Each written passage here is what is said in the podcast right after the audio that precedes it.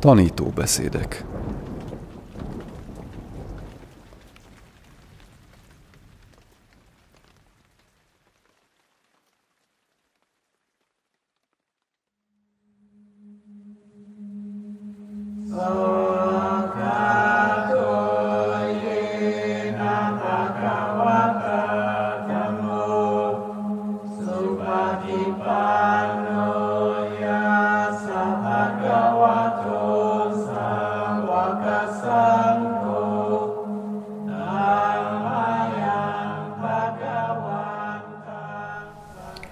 Ácsán Jayasáró Kérdések és válaszok a Téraváda buddhizmus tanításaiban.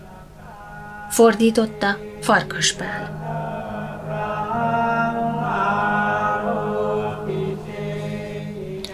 Első fejezet A Buddha Ő a magasztos, a méltóságos, aki önerejéből érte el a tökéletes megvilágosodást – Tudása és életvezetése kiteljesedett. Jó úton jár. A világok ismerője. Felülmúlhatatlan az emberek megszelidítése terén. Istenségek és emberek tanítója, a megvilágosodott magasztos. Ki volt a Buddha? Úgy 2600 évvel ezelőtt India északkeleti részén, a mai Nepában fekvő szakja nép egyik nemzetségének fejedelmi családjában egy kisgyermek született, aki a Szithátha nevet kapta. 29 éves korában Szithátha herceg elhagyta a kényelmes és kiváltságos életet, hogy a szellem felszabadulásának útjára lépjen. Hat évvel később egy meditációval töltött, nagy jelentőségű éjszakát követően, amit lótuszülésben töltött a bódhifa alatt, megvalósította a felülmúlhatatlan, tökéletes megvilágosodást, és ezután ő lett a buddha, a felébredett. Megvilágosodását követően a buddha hátralevő 45 évét azzal töltötte, hogy felmutatta a dammát, annak igazságát, ahogyan a dolgok valójában vannak, és ennek az igazságnak a megvalósításához vezető utat. Ugyanekkor a buddha létrehozta a szerzetes rendet, a szanghát, azon férfi és női tanítványai számára, akik szerették volna félretenni világi feladataikat, és teljes szívvel a tanítás tanulmányozásának és gyakorlatának kívánták szentelni magukat.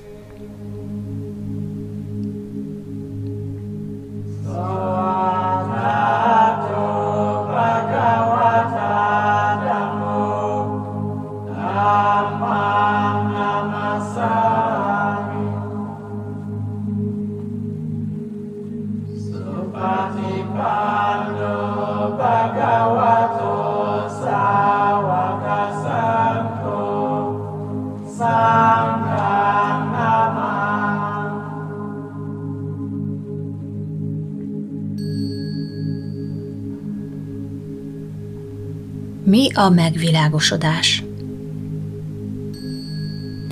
A megvilágosodás a szenvedéstől és annak okától, a tudati mérgektől vagy szennyeződésektől való megszabadulásra utal. Ilyenkor megtapasztalható annak igaz természete, ahogyan a dolgok valójában vannak. A megvilágosodott személy megérti a múlandó jelenségek feltételektől függő természetét, és megtapasztalja a nibbánát, szanszkritul nirvánát, a feltételektől független valóságot, ami mindezek mögött meghúzódik. A buddha úgy hivatkozott erre az állapotra, mint legfőbb boldogságra.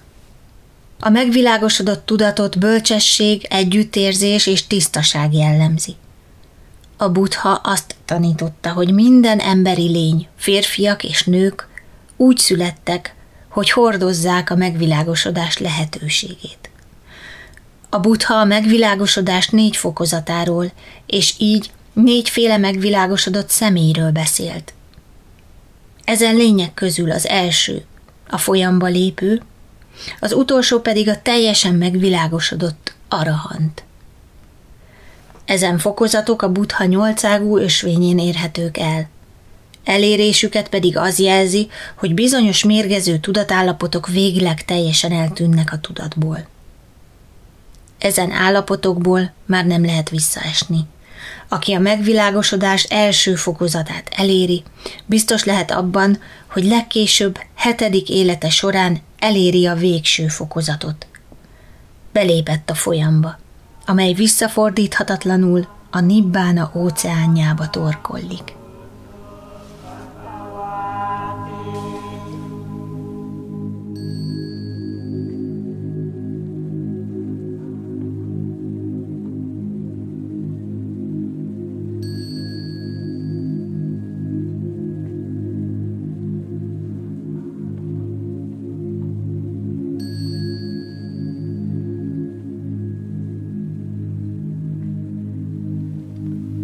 Mit jelent a buddha szó? A buddha szó azt jelenti a felébredett. A buddha azt tanította, hogy az az ember, aki még nem érte el a megvilágosodást, alváshoz vagy álomhoz hasonlítható állapotban él. A bölcsesség tiszta fénye révén a buddha ebből az álomból minden segítség nélkül ráébredt a valóság igaz természetére.